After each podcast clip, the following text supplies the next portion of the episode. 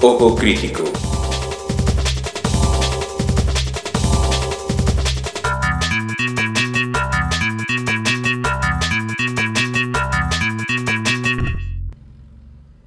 Muy buenos días, muy buenas tardes, muy buenas noches.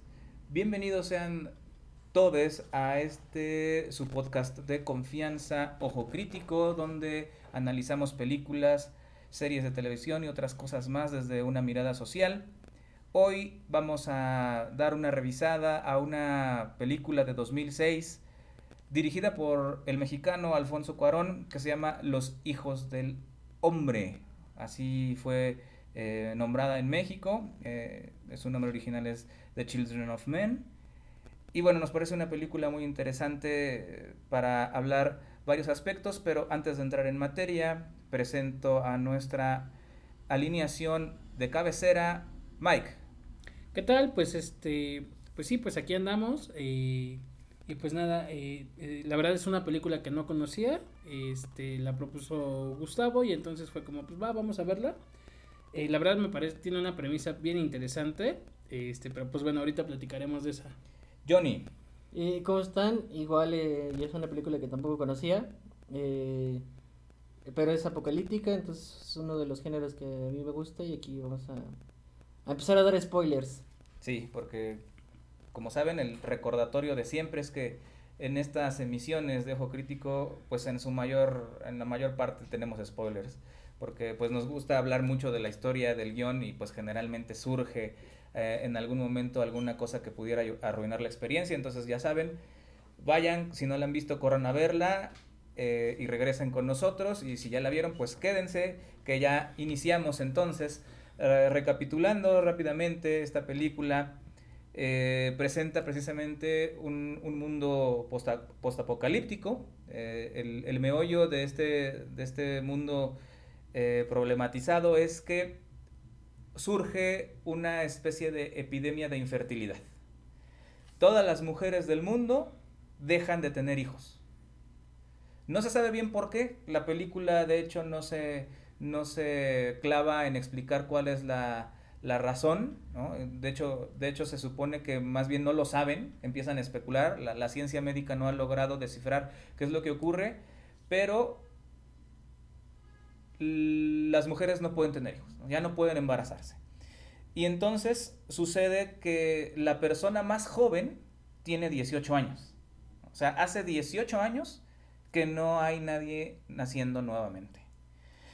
¿Y qué es lo que pasa aquí? Y de esto es lo que es la problemática fundamental de la película. ¿Qué es lo que le pasa a un mundo que está consciente de su inminente desaparición? Porque al final de cuentas, si nadie nace, en algún momento todos nos vamos a morir y no va a haber nuevos seres humanos.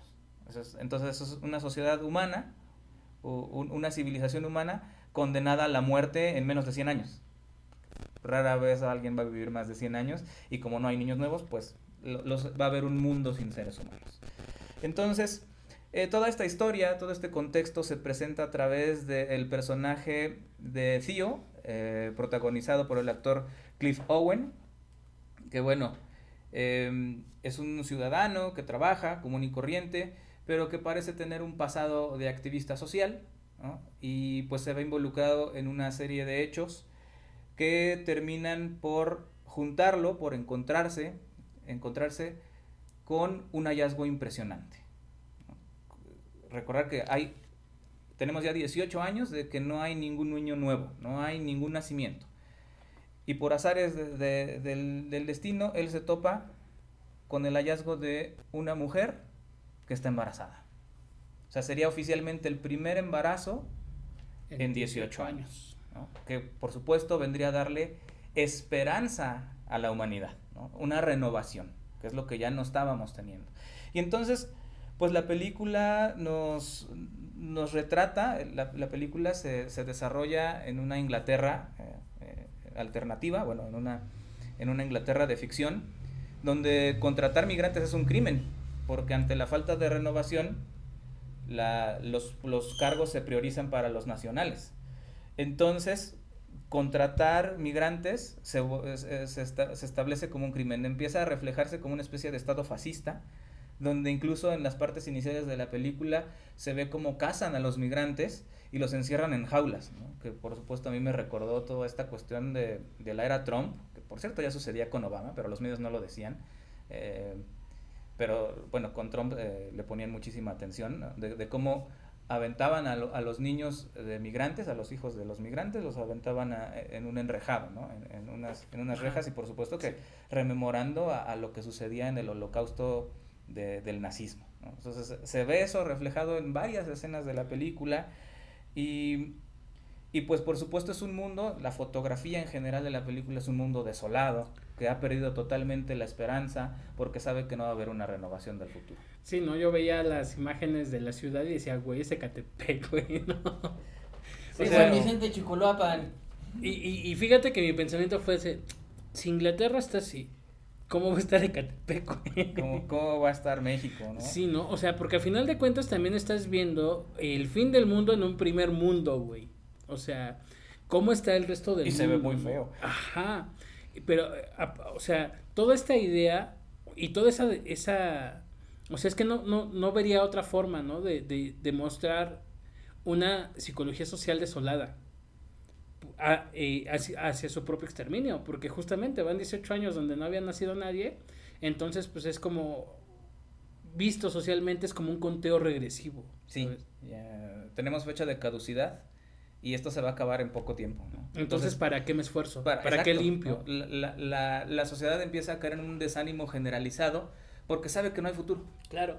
Entonces, a mí, yo cuando vi esta película, porque yo sí la vi eh, en, su, en su tiempo, eh, la vi al poco, a los pocos meses de que salió, eh, y me pareció impresionante, ¿no? A mí me hizo, me hizo entender muchas cosas sobre sobre cuál es el sentido, hasta por ejemplo, de la reproducción social misma, ¿no? De, de por qué nos reproducimos como seres humanos, por qué tenemos hijos. Porque claro. a veces dices, es que tener hijos puede sonar muy fuerte, pero tener hijos no tiene una utilidad.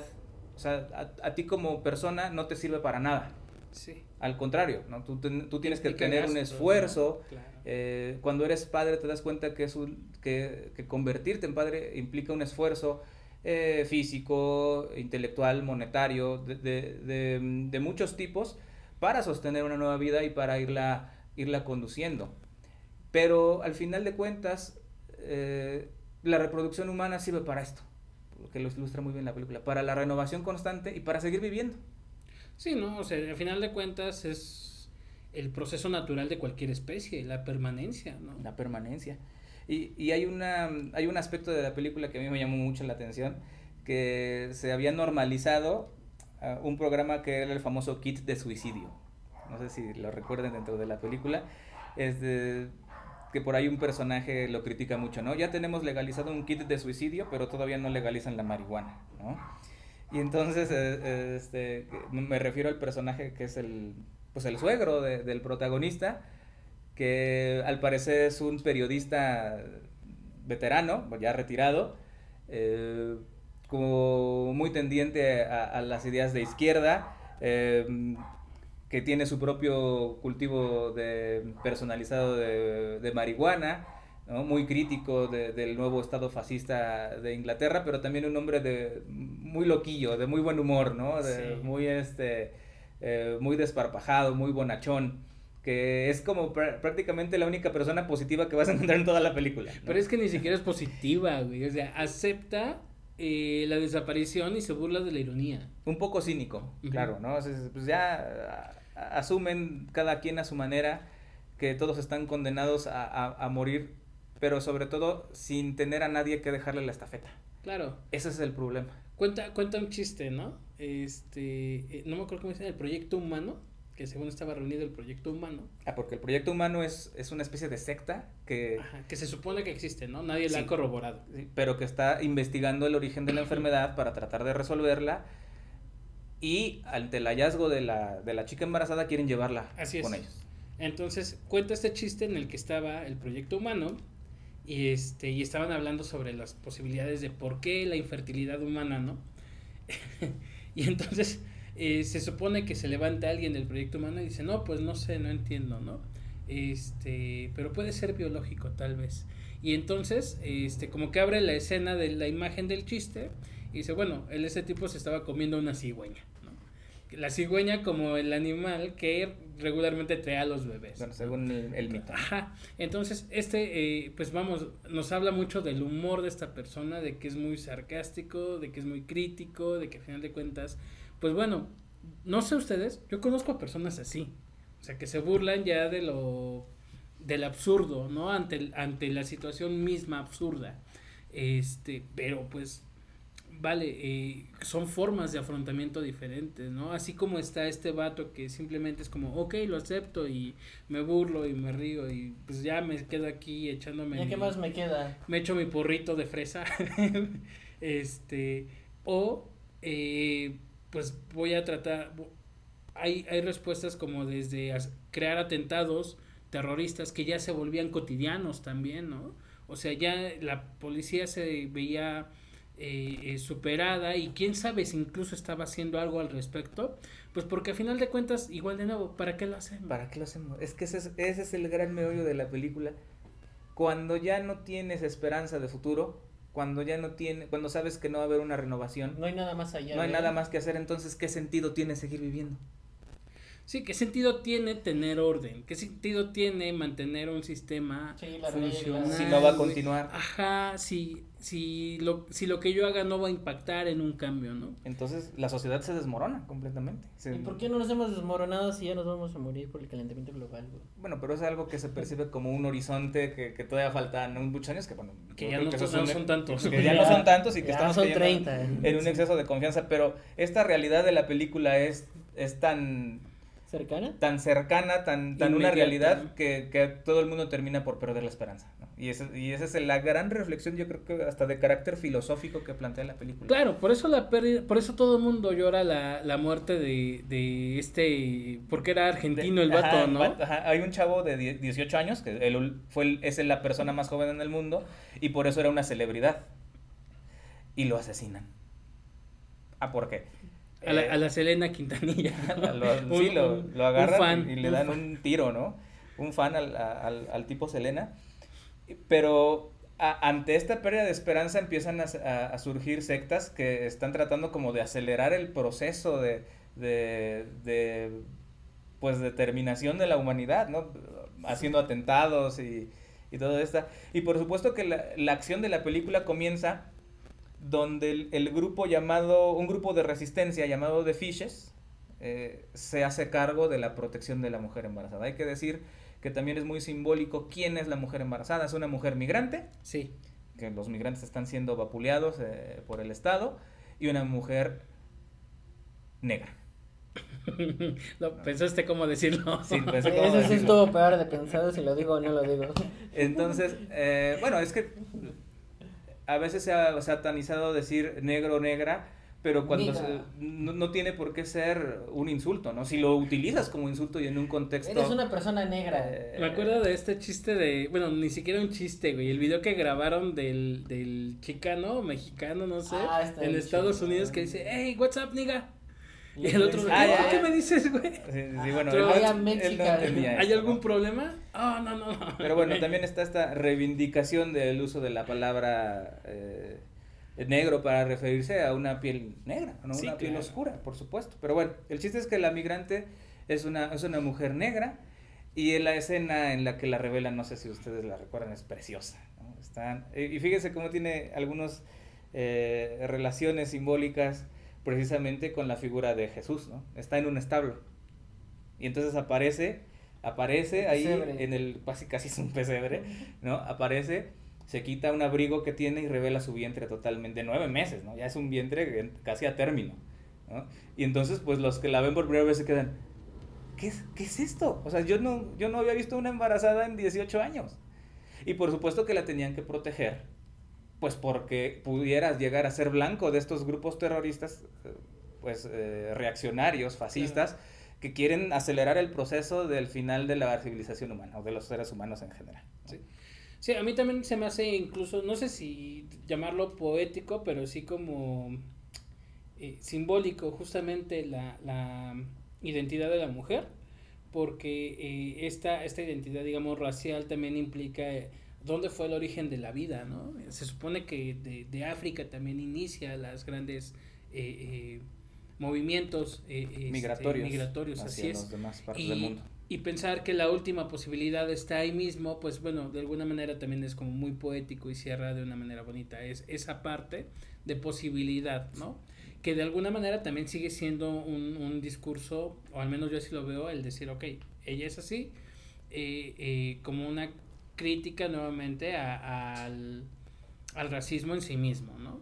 Porque ahora sí, blanco y todo lo que quieras, pero pues ¿qué crees, güey? ¿Quieres, quieres que la, la sociedad eh, eh, siga? Pues ella es nuestra última oportunidad. Es la única esperanza de salvación que tiene la humanidad. ¿Y qué vas a hacer, carnal? ¿No? Sí, y bueno, por ahí se encuentra entre, entre los liderazgos de este grupo llamado Los Fishes, está la que fue su novia en la época universitaria, ¿no? que es una activista comprometida, en su momento lo era, y ahora pues era, era una de los líderes de este grupo que era perseguida por, por el gobierno inglés, ¿no? Por- al ser señalados de varios atentados terroristas, pero aquí dijimos, a, ellos incluso hay una escena donde dicen, hace, hace mucho que no hacemos atentados, ahora queremos este, pues, Dialogar, ¿no? dialogar y- y- pero más que dialogar salvar a esta muchacha porque y la queremos llevar al proyecto humano para ver si hay alguna esperanza para la humanidad entonces la misión general es rescatar a esta chica evitar que caiga en, manos de, de- los grupos que, que la querrían asesinar para llevar para llevarla sana y salva al proyecto humano. Y entonces ahí es donde empieza la verdadera acción. Descubrimos también que otro de los líderes de los fishes eh, quiere traicionar a, a la, a, la, a la novia del protagonista. Y entonces ahí también se desarrolla una, un juego de traiciones. Eh, ellos se dan cuenta que, es, que, que, el protagonista Theo se da, se da cuenta de, de lo que estaban haciendo y, y roban a la, a la chica, ¿no? Bueno, la, la salvan del grupo y, y la llevan a otro lugar para ponerla a salvo. Y entonces ahí, por supuesto, hay una serie de persecuciones. Hay escenas muy bonitas, sobre todo al final de, de la película. eh, no sé si ustedes la recuerdan, donde están en unos edificios abandonados, donde hay un fuego cruzado entre, entre precisamente este grupo de los fishes y el gobierno, con tanques y todo, y hay un plano secuencia maravilloso eh, en el que se ve eh, cómo van tratando de, meter eh, en un edificio a resguardo a la chica en medio de un fuego cruzado. Y, no hay ningún corte. Está muy bien planeada esa escena, eh, como incluso van muriendo personas en esta persecución hasta que por fin llegan al edificio y, y la ponen entre comillas a salvo, ¿no? Porque eh, pues empieza ahí un matadero, eh, la, pues se, se ilustra muy bien cómo en estas situaciones extremas los seres humanos podemos sacar tanto lo mejor de nosotros mismos como lo peor. ¿no? Lo peor. Y, y eso se ve a, a lo largo de toda la película, ¿no? Cómo, cómo hay estos contrastes, eh, cómo reacciona de diferente manera la gente al ver una embarazada. ¿no? Sí. Por ejemplo, está uno de los contactos que, que tenían ahí, eh, reacciona de una forma muy violenta, este, como que sí se ve que la quiere matar, o por ejemplo está la reacción de, de esta señora que, que habla alguna una lengua como de Europa del Este, parece ser que de un país de la Unión Soviética, porque cuando la lleva a su casa está, está una foto de Lenin, ¿no? Y ella es la que le ayuda, ¿no? ella, ella es la que dice, no, pues entonces vamos, ahorita, bueno, no sabrá, no sabemos ni qué dirá, ¿no? Pero, pero se ve que la ayuda y la trata de, de poner a salvo. ¿no? Entonces es- es- son escenas eh, escalofriantes, sobre todo esas del edificio, donde la humanidad muestra lo mejor de sí y, y también su peor rostro. Sí, sí, yo eh, te digo, lo que estaba viendo en la película, pe- no, no podía dejar de pensar desde la premisa, güey, y ver que era la historia de esta tipa que está embarazada, eh, cómo funciona socialmente eh, el libro, digamos, que, así se me podría ser incluso como un ensayo la película, como un ensayo del libro La familia, la propiedad privada y el Estado, que va mucho hacia allá, o sea, eh, en, un, en un contexto en el que ya no hay como posibilidad de futuro, cuando ya es todavía mucho más individu- individualizada la percepción de vida, la percepción de comunidad y de identidad y de grupo, eh, pues entonces obviamente vas a matar a los otros, ¿no? Aunque sea tu última posibilidad real. O sea, en vez de unirse, que a final de cuentas sería lo lógico, o sea, es como, bueno, ya se va a acabar todo, pues regresamos a, a lo gregario, ¿no? A, al compartir, al, al, a- al tratar de estar bien lo más que se pueda. Y en ese sentido, pues justamente en lo gregario es donde habría mayor posibilidad de solución del, del, del conflicto, ¿no? Gregariamente podrían eh, buscar una solución en vez de que fuera solamente en un grupo, porque ese como un grupo, un grupúsculo, proyecto, proyecto humano es un grupúsculo escondido, aislado, que queda solamente como en ecos en la gran parte de la película. O sea, Y ni siquiera se sabe si es real, ¿no? Claro, eh, pero, o sea, tan, tan eh, pequeñas, tan celulares son las formas de identidad que se presentan, eh, que incluso te lo muestran desde esta parte en el que eh, es ilegal contratar eh, inmigrantes, ¿no?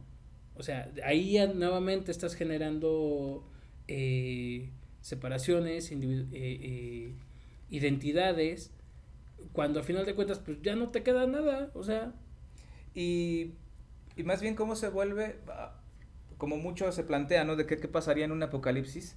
El- lo gregario que hay o la noción de, de comunidad es muy cerrada y es conflictiva con otras. O sea, volvemos a una especie de estado tribal de la humanidad. claro, ¿no? De, de muchísima rivalidad, de una, por supuesto, de una lucha encarnizada por los recursos que quedan, por los recursos disponibles.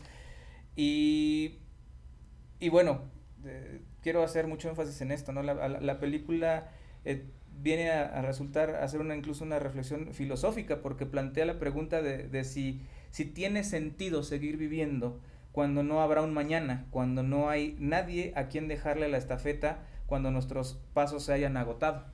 ¿no? Es esa es la gran situación de la película. Y creo que es en la mayoría de las películas que, que tratan el apocalipsis o las series que trabajan como el fin del mundo, podemos hablar como de The Walking Dead, como The Hundred, como hay un sinfín de películas japonesas que te muestran como esta desesperanza del fin del mundo donde no hay algo más allá, que la naturaleza del conflicto en el ser humano sale más a la luz en, en- en escenarios como finales, ¿no? Es en donde, por ejemplo, en The Walking Dead, que hay un sinfín de comunidades que tratan de sobrevivir, el conflicto en exterminar a la otra comunidad en lugar de tener un, un Aliado. común, un aliado, algo, algo mejor, pues empiezan a destruir a la otra comunidad, ¿no? Entonces, creo que estas series que, que muestran un escenario apocalíptico de la raza humana, muestran lo que el ser humano en realidad puede terminar a ser, ¿no? En lugar de, de, que puede existir dos escenarios, o un bien común o la destrucción misma del ser humano. claro, pero es que creo que la potencialidad está, o sea, esa, esa, esa cuestión destructiva, eh, individualizatoria o gregaria, pero por grupos, este, lo que va a terminar haciendo es, la- o más bien se presenta a través de una, de una representación del miedo, güey, del miedo a la muerte, del miedo al que es de mí, incluso, incluso eso, ¿no? O sea, O que es el ¿qué es, otro, ¿no? qué es, qué es de mí eh, o, o quién soy aparte de esto que está aquí, ¿no? Que, que a final de cuentas regresa a respuestas pues muy fundamentales. O sea, para la mayoría de las personas, o, o para muchas personas, al menos en el contexto mexicano, la, la realidad sigue siendo, pues bueno, yo soy un cuerpo, pero tengo un alma que creo en un Dios y cuando muera voy a trascender, ¿no? Pero cuando ya estás viendo ese, esa última perspectiva de decir, bueno, ¿y si no es así, qué pasa? O sea, ¿y si no hay un Dios? ¿Y si eh, no estoy viviendo bien? ¿Y si me muero sin haber hecho lo que quise hacer? Y resulta que lo que quise hacer era volar una tienda en mil pedazos, güey. O sea, todas esas preguntas te- se, se plantean nuevamente, ¿no? Y no por, ¿por qué? Porque ya no hay una ética que te limite eh, a, a, a, a- a largo plazo. O sea, no lo haces porque está mal y entonces estarías en la cárcel y el resto de tu vida estarías... Sí, pero después de todo, eh, pues igualmente me voy a morir e igualmente se está acabando la humanidad. Entonces, pues igual que importa, ¿no? O sea, ese tipo de preguntas se vuelven mucho más fuertes, ¿no? No me acuerdo quién era el filósofo que decía, eh, me parece que era Nietzsche, pero la neta no estoy seguro, que decía que la- la- las personas, eh, no creo que no era él, pero decía que las personas que necesitan de Dios para ser buenos realmente no son buenas personas, ¿no? Pero la verdad es que muchos, o sea, y, y- y en ese sentido la religión cum- ha cumplido o cumplió la función social de mantener un orden social, de mantener una, un- de, de- a final de Mantener cuentas, una esperanza. Y orden algo también. de que orden. agarrarte, algo de... o sea, en su momento eran los jueces, eran los que llevaban la ley. Sí, sí, sí. Entonces, en su momento cumplieron la función social de cubrir esa, eh, ese, ese, ese orden social para evitar que los intereses individuales dentro del grupo terminara con el grupo. Exacto. Y de abrir esta, esta, esta interrogante que decías de, de... Yo creo que básicamente es sobre la muerte, ¿no? Que muchas de las personas no, no les gusta preguntarse de qué va a pasar, eh, qué hay después de la muerte, si hay algo, qué va a pasar de mí, existo, dejo de existir, eh, qué va a pasar con mis familiares, con la gente que quiero mucho. Entonces, creo que el conflicto está en, en, en igual lo que le mencionan, mencionaba sobre la película de, de qué hay más allá, ¿no? O de si no hay más allá. Y cuando lo sientes más cerca es cuando esas preguntas, no solamente tienes miedo a preguntarlas, sino tienes miedo a la respuesta. Claro. Y es, y es como de, todo eso lo tienes que pasar, ¿no? A un fin de que no se vaya a acabar el mundo. Eh, en el fin de tu vida, ¿no? Cuando la empiezas a pensar, te empiezas a conflictuar, ¿no? Y creo que también entra la clave de la religión en donde te abre esta interrogante de, ah, sí, hay una vida después, ¿no? Hay un, hay un, hay un cielo eterno que, que te lo tienes que ganar, pero después lo empiezas a dudar también tú, dices, y si no existe esto, y si me voy al infierno, o si fui buena persona, si no fui buena persona.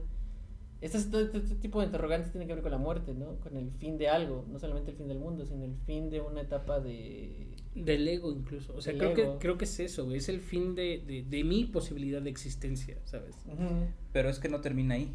Porque de alguna manera, ah, ahora sí que Heidegger decía que, que para lograr la libertad tienes que ser consciente de tu finitud. ¿no? O sea, de perderle el miedo a la muerte para ser libre. ¿no? Entonces todos sabemos eso de algún modo, que nos vamos a morir.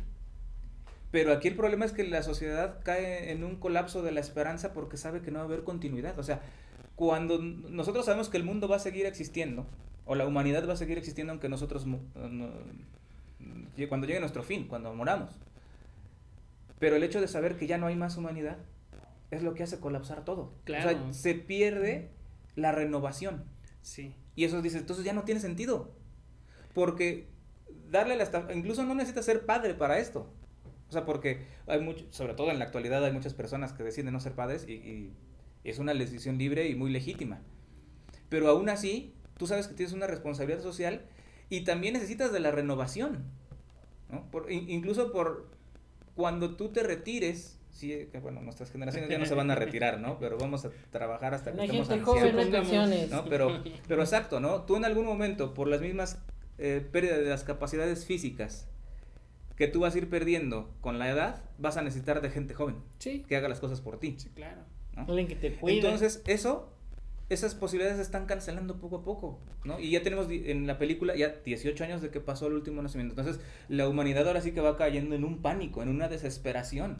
Claro. Pero creo que la realidad pasa, de- pasa distinto, porque de esta parte que dices que hay gente que no quiere tener hijos, que hay gente que sabe que no va a tener pensiones, hay gente que sabe que no va a comprar jamás una casa, hay gente que sabe que su vejez va a estar dependiente únicamente de ellos mismos, más allá de crear la desesperanza, crea como esta parte como de tranquilidad y infusa, de decir que, que no hay nada más allá y no importa, ¿sabes? Es como de, tenemos que vivir esto todos los días, Sí. ¿no?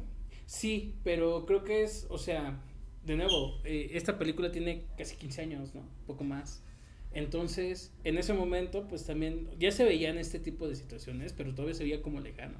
Sí, bueno, o sea, eh, la, la percepción incluso social ya... Y ahora ya lo veo muy cercano, ¿no? Sí, ya, ya lo tenemos aquí, güey, ya convivimos con eso. Entonces nosotros de alguna manera ya nos hicimos a la idea, ¿no? Y, y, y lo Tu vivimos... normalidad es esa. Claro, y lo vivimos de una manera diferente, pero también tiene que ver que tenemos un contexto eh, eh, y una serie de herramientas sociales que de alguna manera nos posicionan en un lugar más cómodo que muchas personas, güey. Ah, Porque hoy estamos aquí pues, es- pu- pudiendo es- hablar sobre esto en un podcast, güey, sí, en, claro. en un horario que es totalmente laboral, ¿sabes?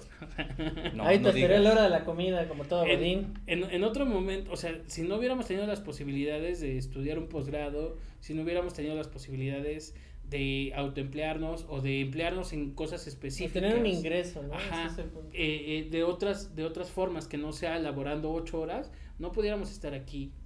Sí. Y, y de alguna manera eso también es un, un vamos, como, como una burbuja en donde tampoco... Una burbuja de tranquilidad, ¿no? Ajá. Y que se ve mucho también en la película de cómo estas desigualdades se exacerban en un momento apocalíptico. Por ejemplo, está, está cuando van a visitar a uno de los multimillonarios. ¿no? Sí, a su primo, ¿no? Este, Creo. que tiene incluso una colección de obras de arte, eh, primo de la, de la coprotagonista. Inglés nuevamente, ¿no? Sí, Inglaterra, Inglaterra. ap- apropiándose de todo Sí, el arte ya, del ya mundo. tiene ahí güey, a- o sea, al, al David de Miguel Ángel, ya lo tiene ahí secuestrado, ¿no?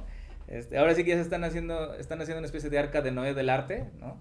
Porque muchos museos están siendo saqueados, están siendo las obras máximas de la historia de la humanidad están siendo robadas, entonces están es- en una especie de campaña de, de resguardarlas, ¿no? De resguardarlas y, y curiosamente pues es un, es un hombre de mucho efectivo, de gran capital, el que está a cargo de todo este proyecto. Y bueno, Casualmente. Casualmente, casualmente. Regresando a esto que decíamos de cómo es que actúa la humanidad, pues parece, esta sociedad tribal parece heredera del individualismo de las sociedades posmodernas, ¿no? De- las sociedades, eh, eh, pues que son producto del liberalismo político, social y económico, Claro. ¿no? O sea, pensar en uno antes que en el grupo. Sí. Y, y pues ahí, en una situación donde los recursos escasean, en lugar de pensar, bueno, pues para revertir esto hay que generar comunidad, no. Yo agarro lo que hay y me lo quedo para sobrevivir. Por supuesto, se activa esta formación ideológica que tenemos, que fue la previa anterior al colapso. Sí. ¿no? Y es lo que Lyotard llama la caída de los metarrelatos, ¿no? O sea, ya todo, ya ningún discurso nos sirve para tratar de seguir viviendo. Claro. Ninguna narrativa, ninguna estrategia social, política nos sirve para reanimarnos y para seguir dando pasos, porque Sí. sabemos que los pasos se van a agotar. Claro, que, que de alguna manera es lo que decíamos, ¿no? O sea, estamos funcionando después de, de la caída de los metarrelatos, güey, y entonces es como, bueno, aceptamos que no hay futuro, aceptamos que no hay destino, aceptamos que no hay posibilidad, que no hay utopía, y que solamente voy a poder hacer lo que me quede por hacer y hacer mi mejor puedas esfuerzo. hacer. No es lo que quieras, es Sí, lo que puedas. y ya. O sea, voy a estar tranquilo con eso. Y de alguna manera, o sea, eso, llegamos a eso después de la pérdida, ¿sabes? Sí. Porque sufrimos la pérdida de decir, chin, no voy a tener... eh, No solo de la pérdida, la aceptación de la pérdida. sí. También. que es una pérdida que, vamos, nosotros visibilizamos, pero no, no necesariamente todos visibilizan. Y el que lo visibilice no significa que lo acepten, que es otra cosa. Ah, ese es, ese es otro punto que llegues a hacerlo. Sí, es- o sea, yo me quedo con, con esa eh, relato de la película, ¿no? Y más allá de la película, de todas estas películas que te retratan el apocalipsis o el fin del mundo, eh, el ser humano y su individualidad, la aceptación de que no hay algo más allá y de que, no sé, al menos yo lo pienso, que en un fin del mundo eh, el bien común no va a llegar como, como de vamos a juntarnos, vamos a hacer algo, vamos a, a tratar de cambiar esta realidad, sino simplemente es mientras yo sobrevive, yo sobreviva, no hay Los demás que se jodan. los demás que se jodan. Sí, a, a mí me recuerda a que hace, hace unas semanas estuve, bueno, que fue el, el 23 de abril, el Día Internacional del Libro, y me invitaron a una charla en donde coincidí con Rafael Tiburcio. Y estábamos hablando sobre esta cuestión de, de, de, de cuál es la onda, ¿no? Como escritores, o sea, ¿a qué le tiras? Y, ya lo habíamos discutido también en algún otro momento y decíamos que, pues, de entrada partimos del hecho, o al menos yo ya parto del hecho de decir que yo escribo porque acepto que quiero trascender a partir de la escritura, ¿no? Y decir lo contrario sería una tontería porque al final de cuentas estoy escribiendo y estoy esperando que alguien me lea. Así de fácil. Desde ahí estoy buscando la trascendencia. Pero también me queda claro que en algún momento lo que yo escriba va a desaparecer completamente. No va a haber rastro. ¿Por qué? Porque nuevamente, y a lo mejor, o sea, sin ver esta película decía, güey, se, se va a acabar la humanidad, ¿no? Porque es obvio que se va a acabar la momento. humanidad. Claro, porque tiene que ocurrir Como sea. porque es parte de la vida y la muerte, ¿no? Y entonces en ese sentido, pues yo ya te, incluso puedo escribir con la libertad de decir, pues mira, si queda mal, en algún momento se va a olvidar, o igual y jamás se lee, entonces no pasa nada, ¿no? Pero es una libertad que, que surge después de aceptar y entender como esta, este metarrelato de que puedes perdurar en el mundo. Y no sé si está bien o mal, pero sí te da tranquilidad para incluso disfrutar más tu vida, güey, haciendo cosas que no pensabas que pudieras hacer y que dices, bueno, si no lo hago, no lo voy a hacer. Y no va a haber otra vida y no va a haber otro momento. O sea, o lo hago o, no lo hago, pero lo que sea que decida, pues tiene que ser una decisión eh, eh, pensada, razonada y con la que esté a gusto, tanto de manera lógica como espiritualmente. Y yo creo que ahí es donde he encontrado en ese tipo de respuestas incluso también las respuestas que son más cálidamente humanas. Y es curioso, porque te, pensarías que eso te llevaría a, a, lo contrario, a decir, pues yo pienso en mí, que se jode el mundo. Pero si hay como ese principio, eh, o al menos en, en, mi caso sí encuentro ese, ese principio gregario de decir, pues sí, pero pues si esta es mi única vida, también es la única vida de los demás. Entonces, no es justo que por que yo quiera hacer algo arruine la, la vida de cientos o, decenas de personas o una persona más. Sí, es una generación de conciencia de la otredad. Así es. De la otredad, ¿no? que no estamos solos. Eso, eso es, esa es una de las líneas que nos ha tratado de, de vender eh, eh, pues la visión positivista, liberal, de, de, la modernidad, ¿no? Este, que el hombre se hace a sí mismo y sobre todo el, el hombre masculino, o sea, el hombre, no, no el hombre como humanidad, y, y, y, que la humanidad se hace sola entre los individuos, ¿no? descartando por completo cualquier noción de comunidad, de ayuda, de solidaridad. Y, bueno, en, en, la película, una de las escenas que más me gustan es esta que hablaba del, del plano secuencia en el que tratan de meter a resguardo a la chica embarazada en un edificio donde está lleno de refugiados, cómo, cómo la gente reacciona a ver una mujer embarazada, que es ya prácticamente la parte final. ¿no? Como incluso los que están persiguiendo a, a, la, al grupo de los Fishers, que es, que es parte del gobierno, y los mismos Fishers cuando ven a la mujer se quedan en shock. ¿Cómo se quedan en shock? Y como que ahí hay una recuperación o una, sí, una recuperación permanente de la humanidad perdida. Porque están en un fuego cruzado y cuando la ven, incluso el comandante, el, encargado, eh, el que está al mando del operativo, para eliminar a los Fishers, dice alto al fuego. Y es como, vamos a ser humanos un poquito. Vamos a, vamos a ponerle pausa a nuestro salvajismo porque está pasando la embarazada. Y entonces ella baja las escaleras y la gente la agarra de la mano y la gente la conduce a la salida. Y, y incluso, incluso algunas personas le empiezan a tocar el vientre, ¿no? O sea, es una escena muy, muy bonita. Y como cuando ella baja y logra salir de la puerta, como que le quitan el botón de pausa, le ponen de nuevo play y otra vez empieza el fuego cruzado, ¿no? Este, nada más era una provisión, era provisional sí. esta tregua. Era un break. Era un break a, a, a nuestro salvajismo pero ¿cómo genera esto la vida? ¿no? Sí. ¿Cómo genera esto la renovación? Que es precisamente lo que se pierde. Porque el meollo de la película es la agonía y el vacío de no tener un mañana. Hay, hay un caso de humanidad muy similar, güey, eh, que tiene que ver con el fútbol. No me acuerdo justamente qué países eran los que estaban en guerra, pero estaban en guerra eh, eh, pues los últimos días del año, ¿no? Entonces cruza el 24 de diciembre. Eh, y e hicieron una, una eh, eh, bueno, el acuerdo de no, combat, no, no combatir este, ese día y no solamente no combatieron, güey. Se reunieron los dos bandos y tuvieron una reta de fútbol.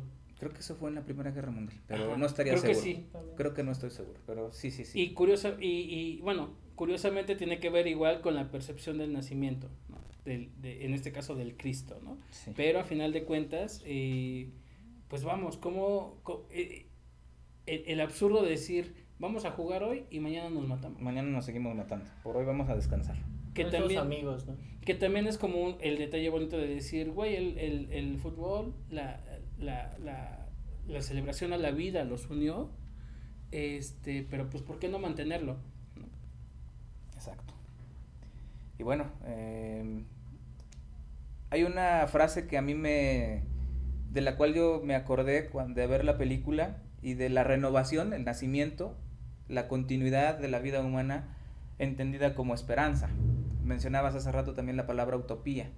Y precisamente ligado a la palabra utopía es que me acuerdo de esta frase. Esta frase que se le atribuye generalmente a Eduardo Galeano, pero que él en realidad la está citando en un libro y es una frase original de, de Fernando Birri.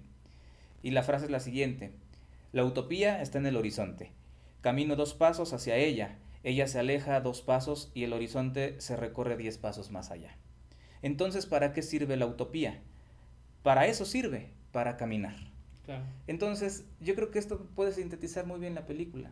O sea, no nos, la película nos pone a reflexionar que el hecho de que siga habiendo humanidad le da sentido a nuestra experiencia presente, incluso a sabiendas de que nosotros vamos a vivir eternamente. Sí. Que incluso, o sea, eso, ¿no? Ya no necesitamos el discurso de decir, vamos a vivir eternamente. O sea, ya nuestra utopía o nuestra forma de, de la ruptura de las utopías nos permitieron aceptar que en, en, en, algún momento aceptamos que ya no fuimos el centro del universo y ahora aceptamos que ya no vivimos eternamente. Pero la utopía no es para, pero en, sí la utopía no es para alcanzarse, es para seguir caminando, para, para mejorarse, para mejorarse. Y entonces en esto de seguir caminando, yo creo que con esto pudiéramos cerrar es precisamente el final de la película.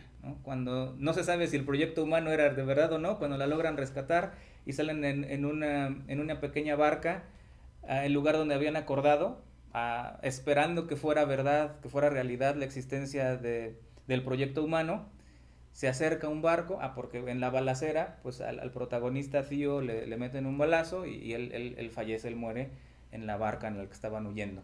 Entonces la, la mujer, la chica embarazada se queda sola en, un, en una neblina muy densa donde no se puede ver absolutamente nada. Y a lo lejos se alcanza a escuchar un barco. El barco aparece despejando la niebla y el barco precisamente se llama Tomorrow. Sí. Entonces, sí, claro. Cierra muy bien la película, a pesar de que la película es desesperanza, prácticamente toda la película es caos, muerte y destrucción toda la película, pero cierra precisamente con eso, ¿no? Obviamente nos da a entender que el proyecto humano existe y que, la, y que a la humanidad le queda algo de esperanza. Sí, más allá de si existe o no, siempre queda esperanza. es lo único que, queda. Pero el, nombre del barco, ¿no? Es Tumor. Mañana y, ahí, ahí se vienen los créditos y pues eh, es, es, un, es un cierre que nos da oxígeno a una película que te tiene agonizando todo momento, ¿no?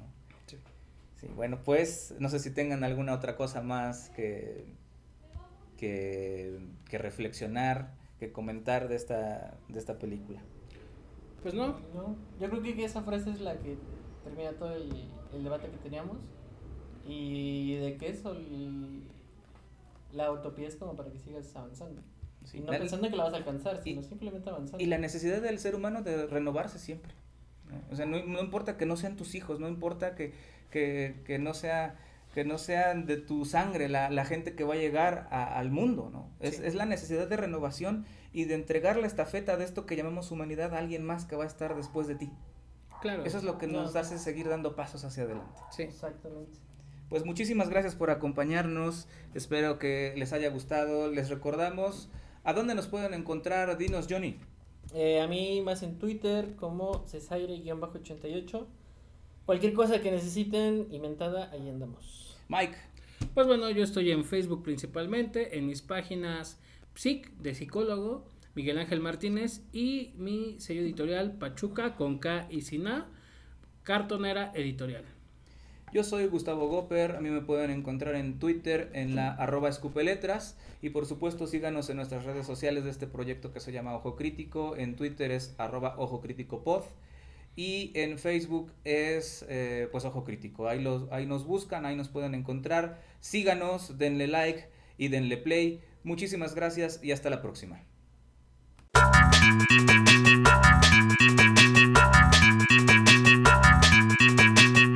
Ojo Crítico.